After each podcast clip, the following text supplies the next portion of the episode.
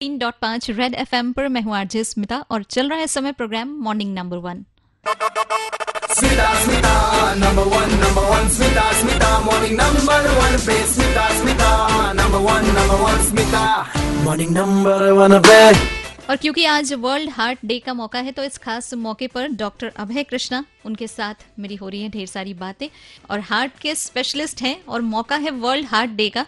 तो सबसे अच्छी बात यह कि सर से ढेर सारी बातें जान ली जाए जो हमारे हार्ट को अच्छा रखने के लिए बेहद ज़रूरी है। सर, एक बार फिर से आपका स्वागत कर रही हूँ रेड एफ़ पर।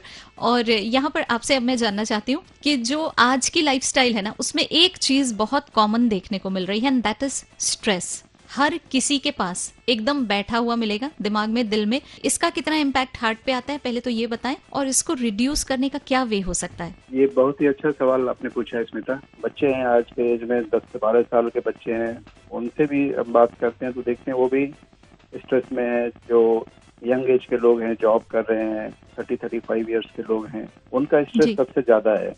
क्योंकि उनके पास अचीव करने को बहुत कुछ है।